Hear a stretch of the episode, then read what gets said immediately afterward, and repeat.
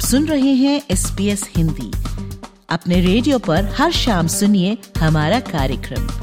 आप हमारा कार्यक्रम हमारी वेबसाइट पर और S B S mobile app द्वारा सुन सकते हैं। S B S dot com dot A U slash Hindi पर जाएँ।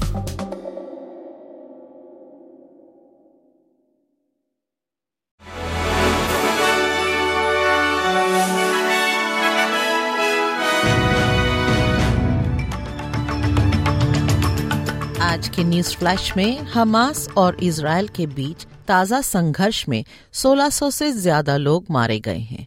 फिलिस्तीनी स्वास्थ्य अधिकारियों ने बताया है कि संघर्ष में छह सौ सतासी लोगों के मारे जाने की सूचना मिली है और 3000 से अधिक लोग घायल हुए हैं।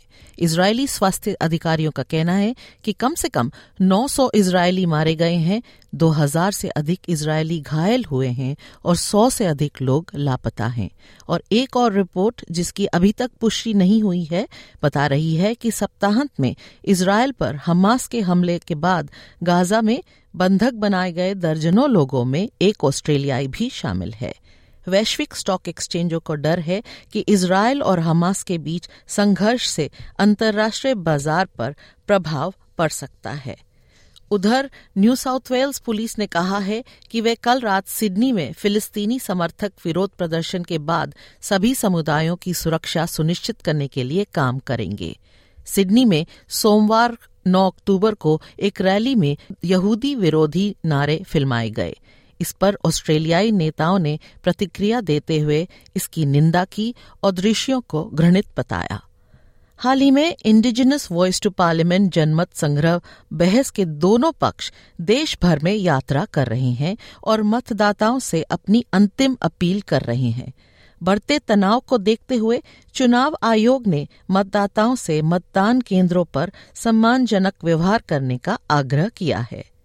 विक्टोरियन प्रीमियर जसिंटा एलन ने इस बात से इनकार किया है कि उन्होंने संसद को गुमराह किया है, लेकिन उन्होंने स्वीकार किया है कि उन्हें आयोजन के रद्द होने से महीनों पहले 2026 कॉमनवेल्थ गेम्स के बजट दबाव के बारे में पता था।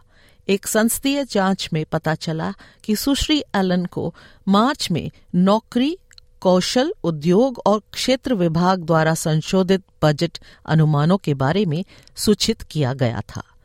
कहा जा रहा है कि क्वांटस और कतर एयरवेज की जाँच एक राजनीतिक लड़ाई में बदल गई है। और सेनेट ने संसदीय जाँच में बहुत सारी सिफारिशें की हैं। समिति ने ऑस्ट्रेलियाई यात्रियों के लिए एयरफेयर्स, किराए और रद्दीकरण और देरी को कम करने के उपाय पेश किए हैं। लेकिन प्रधानमंत्री एंथनी अल्बनीसी ने नेशनल सेनेटर ब्रिजेट मैकेजी की आलोचना की और कहा कि वह विमानन क्षेत्र, यानी कि एविएशन सेक्टर को समझ नहीं पाई। तस्मेनिया में एक कोरोनर को दो साल पहले जंपिंग कासल त्रासदी की जाँच के लिए दस्तावेजों तक पहुँचने से अस्थायी रूप से रोक दिया गया है। इस घटना में छह बच्चों की जान चली गई है। दस्तावेजों में जंपिंग कासल के मालिक और संचालकों, स्कूल के प्रिंसिपल, एक शिक्षक और एक इंजीनियरिंग रिपोर्ट के साक्षात्कार और लिखित प्रतिक्रियाएँ शामिल हैं।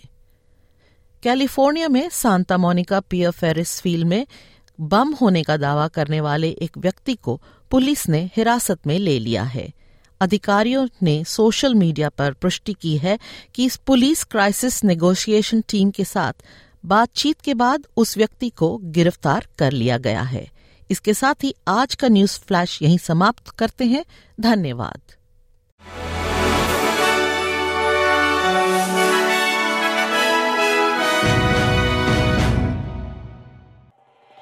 एस बी एस रेडियो से डाउनलोड करने के लिए आपका धन्यवाद हमारा पूरा कार्यक्रम आप कैसे सुने, इसके लिए S B S dot com dot A U forward slash Hindi पर जाएँ।